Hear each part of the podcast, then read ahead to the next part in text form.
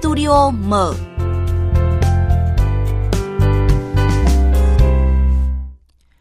Thưa quý vị và các bạn, Hội đồng Giáo sư Nhà nước vừa công bố danh sách 642 ứng viên được Hội đồng Giáo sư ngành liên ngành đề nghị xét công nhận đạt tiêu chuẩn chức danh giáo sư, phó giáo sư năm 2023. So với danh sách ứng viên được Hội đồng Giáo sư cơ sở đề nghị xét công nhận đạt chuẩn chức danh giáo sư, phó giáo sư năm 2023, đã có 80 chứng 89 ứng viên bị loại, trong đó có 18 ứng viên giáo sư và 71 ứng viên phó giáo sư. Studio mở hôm nay chúng tôi bàn chủ đề xét công nhận giáo sư, phó giáo sư năm 2023 cần thẩm định kỹ công bố quốc tế với sự tham gia của giáo sư Phạm Hồng Tung, Viện trưởng Viện Việt Nam học và Khoa học Phát triển, Giám đốc chương trình Thạc sĩ lãnh đạo toàn cầu, Trường học Việt Nhật, Đại học Quốc gia Hà Nội. Bây giờ xin mời biên tập viên Lê Thu trao đổi cùng vị khách mời. Vâng, xin cảm ơn các biên tập viên và trước hết xin cảm ơn giáo sư Phạm Hồng Tung đã tham gia chương trình hôm nay. Vâng, xin uh, kính chào các uh, vị thính giả nghe đài. Thưa giáo sư Phạm Hồng Tung, để được công nhận phó giáo sư, giáo sư thì ứng viên phải đạt nhiều tiêu chí mà trong đó thì có quy định về công bố kết quả nghiên cứu khoa học. Giáo sư Phạm Hồng Tung thì có bình luận gì về cái hiện tượng dồn dập công bố quốc tế trước khi mà xét phó giáo sư hay hoặc là đăng tải trên các tạp chí không phù hợp để làm hồ sơ xét công nhận chức danh giáo sư, phó giáo sư? Vâng, từ cái kinh nghiệm cá nhân của mình ở trong Hội đồng chức danh giáo sư nhà nước liên ngành uh, sử học, dân tộc học và khảo cổ học đấy thì tôi thấy là thế này. Đây trước hết là chỉ là câu chuyện hình thức. Yeah. Dạ. Đúng là công bố khoa học là một cái công việc rất là gian nan. Người ta phải nghiên cứu, phải có quá trình và phải đạt đến một cái độ chín nào đó thì mới có sản phẩm để công bố dưới dạng là bài tạp chí uh, sách tham khảo, sách chuyên khảo uh, xuất bản ở trong nước hoặc ở nước ngoài. Thế cho nên ấy là không thể thu hoạch quanh năm được.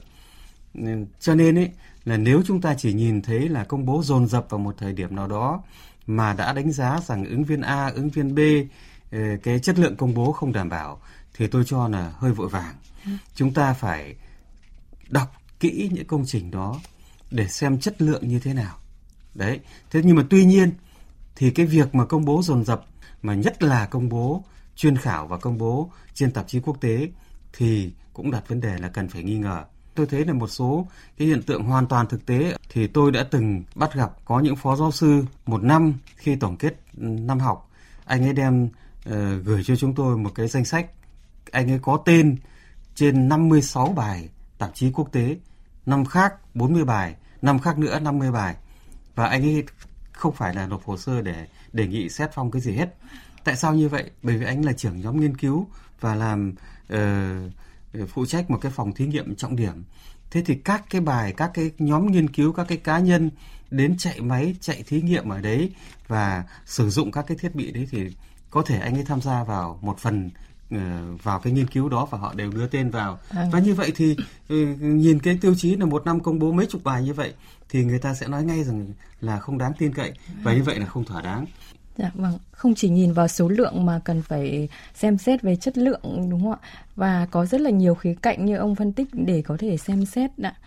Um, không chỉ có quy định rõ ràng về công bố quốc tế mà hội đồng giáo sư chức danh nhà nước thì cũng đã ban hành một cái danh mục uh, uh, các nhà xuất bản có uy tín trên thế giới. Nhưng mà theo ông thì vì sao năm nào cũng có những cái ứng viên bị tố là đăng bài trên các tạp chí không uy tín và các tạp chí gọi là săn mồi ạ người viết chỉ cần nộp tiền thôi ạ. Đúng rồi bây giờ chúng ta bắt đầu nói câu chuyện thứ hai là công bố quốc tế thì công bố ở đâu công bố trong nước thì công bố ở đâu. À. và như thế nào thì là những công bố không đáng tin cậy về chất lượng uh, chuyên môn chất lượng học thuật thì tôi thấy thế này có những cái tạp chí chắc chắn ở trong danh mục của ISI nhưng nó là tạp chí của cái trường đại học mà đứng trên cái bảng xếp hạng uh, những cái bảng xếp hạng ở thế giới có uy tín đấy yeah. Dạ. như cái bảng QS hay bảng World University Ranking đấy thì uh, VOS ấy, thì VOS đấy thì họ xếp đến thứ ngoài 8.000 trên 8.000 yeah. 8.100 bao nhiêu đó thế thì tạp chí đó gắn với một cái trường mà có chất lượng chuyên môn chưa chắc đã tốt như vậy ừ.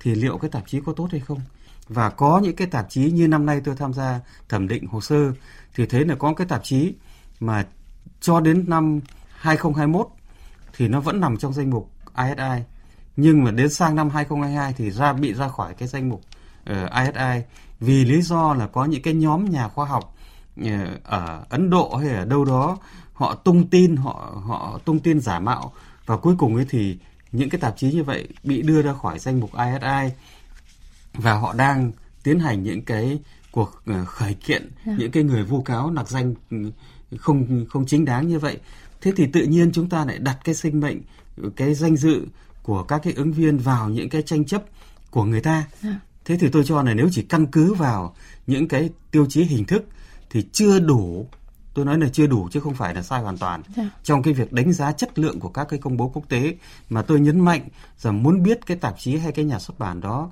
cái ấn phẩm đó có chất lượng hay không người thẩm định có trách nhiệm phải đọc tử tế đọc cẩn thận và phải đọc bằng cái chuyên môn của mình. Như vậy là những người thẩm định cũng phải là có chuyên môn rất là tốt đúng không ạ? Để có thể thẩm định được từng ờ, cái hồ sơ của các ứng viên đúng rồi ạ. Vâng người thẩm định phải có trước hết là phải có chuyên môn phù hợp hai là cái trình độ chuyên môn cũng phải đảm bảo và thứ ba là cái thái độ phải trách nhiệm đầy đủ và hoàn toàn là công tâm thì mới có thể thẩm định một cách uh, có trách nhiệm và công bằng vô tư với từng cái uh, Ừ, từng cái nội dung ở trong hồ sơ của ứng viên giáo sư và phó giáo sư. Vâng ạ. À, trước khi mà trao đổi tiếp với giáo sư Phạm Hồng Tung thì à, để có thêm góc nhìn chúng tôi kết nối điện thoại với chuyên gia giáo dục à, tiến sĩ Hoàng Ngọc Vinh. À, thưa um, tiến sĩ Hoàng Ngọc Vinh ạ, để công bằng và minh bạch hơn nữa trong xét công nhận chức danh giáo sư, phó giáo sư thì à, phải chăng cần rõ ràng hơn nữa trong quy quy định công bố công trình nghiên cứu khoa học trên các tạp chí khoa học quốc tế ạ? Cái việc chúng ta quy định như vậy nó mang tính tiêu chuẩn và nó có phần nào nó quan liêu. Khi mà những cái người được giao trách nhiệm trong cái hội đồng cơ sở, hội đồng ngành ấy, mà không làm hết trách nhiệm, không đủ cái năng lực để thẩm định cái bài báo thì cái này rất là gay. Với hội đồng nhà nước thì đấy đâu ra mà người đâu ra để mà xem xét tất cả tất cả các cái cạnh về hàng rất là nhiều hồ sơ. Thế thì cái hội đồng cơ sở hội đồng ngành rất quan trọng. Thế nhưng mà người ta không liêm chính thì bao giờ cũng xuất hiện cái câu chuyện đó. Vâng, à, xin cảm ơn tiến sĩ Hoàng Ngọc Vinh ạ. À, thưa giáo sư Phạm Hồng Tung ạ, à, trong những năm vừa qua thì cái sự nở rộ của các tạp chí khoa học quốc tế và các nhà nghiên cứu thì cũng tăng cường cái việc có thêm nhiều cái công bố quốc tế đăng tải trên các tạp chí khoa học ạ. À, vậy thì theo ông làm thế nào để có thể kiểm soát được chất lượng hoặc là chọn lọc được những biết được những cái tạp chí khoa học chất lượng để có thể đăng tải như cũng ông cũng có nêu là đã có danh sách nhưng mà không phải là ứng viên nào cũng có đủ những cái chuyên môn để biết được cái tạp chí nào chất lượng hoặc là cứ chạy theo số lượng để có thể cố đăng những cái công bố quốc tế của mình để đủ số lượng xét duyệt. Ờ, tôi muốn rằng chúng ta nhìn cái câu chuyện này có tính chất xu hướng của nó. Quay trở lại lịch sử một chút. Yeah. Dạ. Nếu như chỉ căn cứ vào cái tiêu chí hình thức là công bố ở những nhà xuất bản uh, được gọi là có uy tín trên thế giới hay những tạp chí mà ở trong danh mục ISI ờ, Scopus ờ, thì ờ, có thể những những nhà khoa học rất vĩ đại sẽ không bao giờ đạt cái tiêu chuẩn phong phó giáo sư của Việt Nam ví dụ như Lomonosov hay là ví dụ như Humboldt. Dạ. hay là xa xa xưa nữa Khổng Tử hay Pythagore hay là Aristotle chắc là không bao giờ làm được phó giáo sư ở trong các trường đại học ở Việt Nam. Thế còn nếu nhìn về tương lai thì chúng ta có thể thấy được thế này trong những cái năm sắp tới đây thì cái xu hướng công bố online, công bố open access, công bố uh, tự do thì có lẽ là những cái tạp chí mà in uh, rồi thì tạp chí mà ừ, được tổ chức theo cái cái mô hình hiện nay sẽ ngày càng trở lên uh, là lạc hậu. Nhà khoa học người ta có kết quả thì sẽ ta sẽ tự công bố trên thậm chí là trên trang cá nhân bởi vì mục đích quan trọng nhất là cái kết quả đó được công bố sớm nhất để khẳng định cái bản quyền của người ta, khẳng định cái phát minh của người ta và ờ, quan trọng hơn là sớm đi vào thị trường khoa học công nghệ để có thể được chào bán cho các cái doanh nghiệp, cho các cái địa chỉ ứng dụng. Và đấy mới là cái mục tiêu cạnh tranh khốc liệt nhất. Và như vậy thì cái cái cái cái cái việc mà tự làm peer review cho tự kiểm kiểm duyệt cái chất lượng chuyên môn của mình và thậm chí phải tự tổ chức peer review cho mình là cái xu hướng tất yếu không thể đảo ngược được. Yeah. Dạ. Và như vậy thì tất cả những cái quan niệm mà chúng ta đang áp dụng để đoán định về chất lượng của các cái công bố quốc tế hiện nay là sẽ sớm trở trở nên uh, lạc hậu. Yeah. Dạ. Uh, cho nên ấy, tôi rất là đồng ý với uh, ý kiến của um, tiến sĩ Hoàng Ngọc Vinh ấy. Cái đảm bảo đầu tiên cho chất lượng của các công bố khoa học đấy chính là đạo đức của các nhà khoa học ừ. chứ còn các cụ đã nói rồi bia miệng tiếng đời anh có thể dối người dối trời được ở trong cái thời điểm này để anh lọt qua những cái kiểm soát ừ, thẩm định của hội đồng A, hội đồng B. Thế nhưng trước sau gì những cái việc làm ăn gian dối nó sẽ bị lộ. Cái việc gian dối ở đâu thì khó lộ, chứ còn cái việc gian dối trong học thuật trước sau cũng lộ và lúc đó thì kiếm củi 3 năm thì tiêu ờ, để thiêu trong một giây, tức là người cái nhà khoa học ấy sẽ mất danh tiếng ừ, một lần và vĩnh viễn. Vâng. Cái thứ hai là tôi nhắc lại rằng cái quan trọng nhất là các hội đồng. Các hội đồng và các ứng các các nhà khoa học ở trong các hội đồng, nhất là hội đồng ngành và liên ngành, đấy là cái nơi mà hội đồng giáo sư nhà nước tức là Bộ Giáo dục Đào tạo, tức là đất nước và nhân dân đã ủy thác, đã đặt cái niềm tin cậy vào cho anh. Yeah. Dạ. Thế thì bản thân anh phải làm hết trách nhiệm của mình. Nếu với một cái ứng viên, với một cái bài tạp chí, với một công trình khoa học mà cái chuyên môn của anh không phù hợp hoặc anh không đủ năng lực ngoại ngữ hoặc năng lực chuyên môn để thẩm định thì anh cứ thành thật báo cáo với hội đồng, người ta sẽ có chuyên gia khác. Thế đấy là cái về cái vai trò trách nhiệm của hội đồng và cá nhân các thành viên. Nhưng cái điều kiện làm việc của hội đồng cũng rất quan trọng tôi đã làm việc ở trong hội đồng và tôi thấy những cái điều kiện để tôi được làm việc ở trong hội đồng rất là hạn chế vâng. ví dụ ờ, cái cái điều kiện để tôi có thể truy cập vào các cái cơ sở dữ liệu thật là nhanh thật là đảm bảo để mà uh, tra cứu lại cái độ tin cậy của các cái dữ liệu mà ứng viên nộp cho là không dễ mà đấy là tôi còn được uh, cá nhân tôi cũng khá là thành thạo trong công công việc đó và tôi còn được trợ giúp bởi các cái bạn bè đồng nghiệp khác thì tôi có thể làm cái việc đó thuận lợi nhưng mà một số người khác thì rất là mầy mò lúng túng và như vậy thì rất dễ là do cái sự hạn chế về điều kiện làm việc mà để xảy ra cái sai sót trong thẩm định hồ sơ của ứng viên. Ừ. Cái chuyện đấy là cũng là chuyện có thật. Cho nên sắp tới thì tôi đề nghị rằng là Bộ Giáo dục Đào tạo, Hội đồng chức danh giáo sư nhà nước phải quan tâm hơn đến cái việc mà tạo điều kiện cho các cái hội đồng thẩm định hồ sơ nó công khai minh bạch và đạt chất lượng cao hơn. Vâng, và chất lượng của các hội đồng rồi các nhà khoa học trong các hội đồng cũng phải uh, rất là đảm bảo như ông nói là rất có những cái quy định rất là khắt khe đúng không ạ? Rồi đạo đức của chính những nhà khoa học, những ứng viên uh, để đảm bảo cái sự liêm chính khoa học. Uh, thưa ông ở Việt Nam thì hiện nay có hai cái trào lưu, một là quá tôn sùng tạp chí khoa học quốc tế và xu hướng thứ hai thì ngược lại. Uh, và lấy ví dụ là loạt chín bài mạo danh của tác giả Tim Chen người được uh, trường Đại học Tôn Đức Thắng giới thiệu như là một giáo sư của trường mình thì ở Viện Nghiên cứu Quốc gia về khoa học biển của Pháp đã phát hiện cho thấy phần nào cái góc khuất trong cái công bố quốc tế với nhiều chiêu trò và mánh khóe gian lận. À, vậy thì theo ông chúng ta phải nhìn nhận cái xu hướng như này như thế nào? Có nên coi uh, À, những cái tạp chí hay là những cái công bố quốc tế là khuôn vàng thước ngọc bảo chứng cho chất lượng của tạp chí hay là chỉ nên là hàng rào kỹ thuật hay mặt mặt bằng tối thiểu về cái chất lượng của tạp chí ờ, nhất là những cái ISI hay là Scopus đấy. Ờ, tôi thì tôi thấy cái câu chuyện này chúng ta cũng đã bàn luận khá là lâu rồi và hai cái hai cái xu hướng một là quá đề cao hoặc lại quá coi thường cái công bố quốc tế thì tôi cho là đều là hai cái xu hướng cực đoan yeah. Dạ. và nó có cái nó có cái sai ở trong này. Ờ, thứ nhất nói về cái chuyện công bố quốc tế bản chất của công bố quốc tế là gì? Là một cái hình thức của công bố khoa học. Yeah. Dạ. Công bố khoa học là một cái yêu cầu bắt buộc của những người làm công tác nghiên cứu khoa học.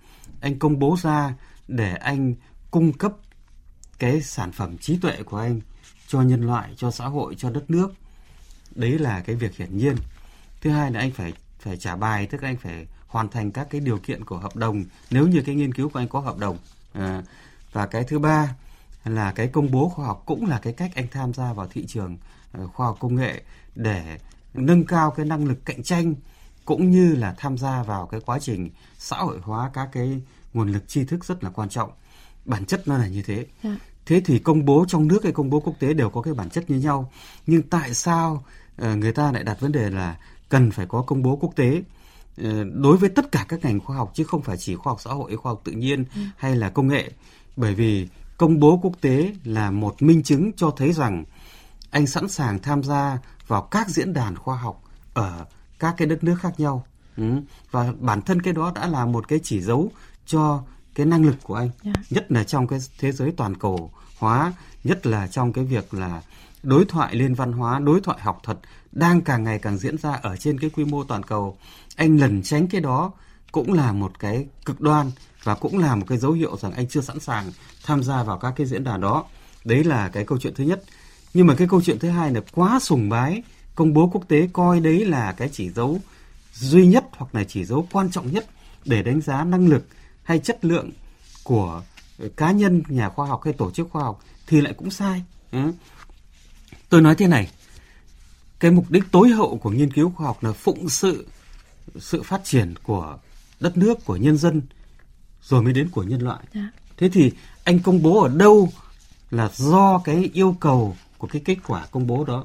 Ví dụ cái tôi nghiên cứu cái vấn đề này, tôi muốn ưu tiên công bố bằng tiếng Việt và công bố ở trong nước để trước hết là phụng sự nhân dân Việt Nam, học sinh, sinh viên, nghiên cứu sinh Việt Nam, tôi ưu tiên cho cái đó. Thế thì tôi công bố ở trong nước. Còn nếu tôi muốn tranh luận một vấn đề, tôi muốn tham gia bàn bạc một vấn đề có tính chất toàn cầu, thì tôi ưu tiên cho cái việc đó là công bố quốc tế. Ờ, và giữa các ngôn ngữ trong đó có tiếng Việt của chúng ta với các ngôn ngữ khác bao gồm cả tiếng Anh thì nên cần có cái sự bình đẳng. Ví dụ người này giỏi tiếng Anh thì người ta công bố ở trên các cái tạp chí tiếng Anh có cái lượng người đọc ờ, đông hơn có cái người người ta lại giỏi tiếng Đức hoặc giỏi giỏi tiếng Nga hoặc giỏi tiếng Trung Quốc hay tiếng Hàn Quốc hay tiếng Nhật Bản thì người ta sẽ tìm những cái cơ hội công bố quốc tế vâng. ở những cái bằng ngôn ngữ khác. Thế tại sao chúng ta lại tạo ra cái bất bình đẳng giữa tiếng Anh với tiếng mẹ đẻ, giữa vâng. tiếng Anh với các cái ngoại ngữ khác? Đây là một cái sai lầm. Vâng. Cái thứ hai nữa là anh độc tôn cái công bố quốc tế thì rất dễ là anh bị xa vào cái cái bẫy thực dân văn hóa, thực dân khoa học mà chúng ta đã phải đổ bao nhiêu xương máu mới giành được cái quyền để nói và trình bày kết quả khoa học bằng tiếng Việt để đưa tiếng Việt vào nhà trường.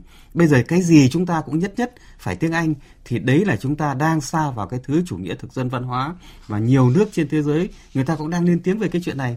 Chưa kể là chúng ta lại đưa ra một cái danh sách được được được chi phối bởi những cái công ty như là ISI Scopus yeah. Dạ. mà coi đấy như là chỉ là cái chợ, ở đấy mới là có chất lượng, thì đấy lại là sai lầm.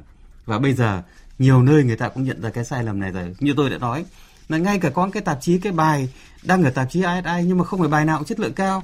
Không phải tạp chí nào trong danh mục ISI cũng chất lượng cao, có những danh, tạp chí có thể nói là chất lượng rất thấp. Thế thì chúng ta cực đoan hóa công bố trong nước, hay cực đoan hóa công bố quốc tế đều là sai lầm. Mà cực đoan hóa, nhất loạt hóa cho ISI Scopus thì cũng không phải là khoa học. Phải ừ. có cái sự lựa chọn phù hợp và hướng tới mấy cái mục đích quan trọng nhất, mục đích tối hậu là phụng sự sự phát triển của đất nước, của con người, của dân tộc Việt Nam.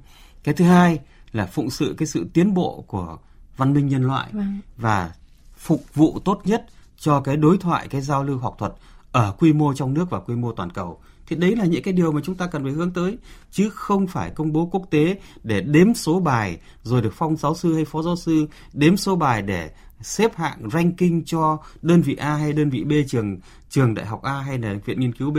Thì tất cả đấy chỉ là tiêu chí, hình thức Vâng, có thể thấy là như vị khách mời phân tích thì có thể thẩm định kỹ chất lượng ờ, tạp chí và các công trình ờ, khoa học, tập trung vào chất lượng nghiên cứu khoa học thay vì là số lượng và quan trọng hơn là đánh giá được năng lực khoa học cho đúng. Đặc biệt là à, vị khách mời có nhấn mạnh đến hai cái yếu tố rất là quan trọng để đảm bảo liêm chính khoa học đó là đạo đức của chính những cái ứng viên của những nhà khoa học và ờ, các nhà khoa học trong các hội đồng ngành rồi hội hội đồng liên ngành cũng phải có chuyên môn thật sâu và có cái sự kiểm tra giả soát rất là kỹ ấy. Xin cảm ơn à, giáo sư Phạm Hồng Tung, Viện trưởng Viện Việt Nam học và Khoa học Phát triển, Giám đốc chương trình Thạc sĩ lãnh đạo toàn cầu, Trường Đại học Việt Nhật, à, Đại học Quốc gia Hà Nội về cuộc trao đổi ạ. Vâng, cảm ơn phóng viên Lê Thu và giáo sư Phạm Hồng Tung, Viện trưởng Viện Việt Nam học và Khoa học Phát triển với Studio Mở, xét công nhận giáo sư, phó giáo sư 2023 cần thẩm định kỹ công bố quốc tế.